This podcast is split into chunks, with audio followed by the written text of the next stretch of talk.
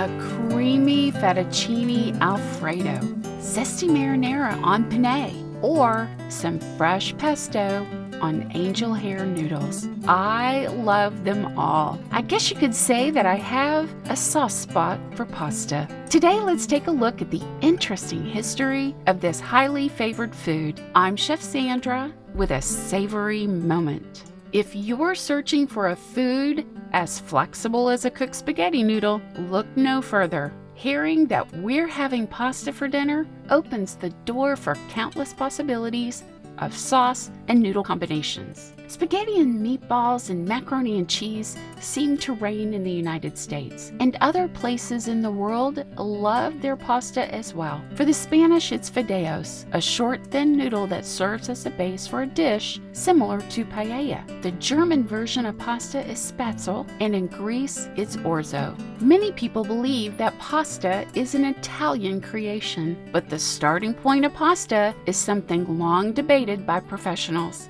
Legend says that traveler Marco Polo introduced pasta to Italy from the noodle dishes he saw in China. The Chinese were making noodles as early as 3000 BC. Whatever its origins, the Italians have certainly perfected the art of noodle making using durum wheat flour. Their approach is to grind the grain of the flour either coarse or very fine, depending on the type of pasta they are making. We may never know exactly the origins of this fabulous food, but there's one thing we know for sure we love our pasta. Americans consume about 20 pounds of pasta each year, and it's affordable. Average price for a pound of pasta is $1.45. Those with a refined palate and the pickiest eaters of the bunch both find solace in a timeless, reliable, and delectable choice pasta. I'm Chef Sandra Lewis. If you need some inspiration for your own pasta dinner, try out my slow cooker pizza or my basil pesto on some noodles of your choice. These recipes and more can be found on my website,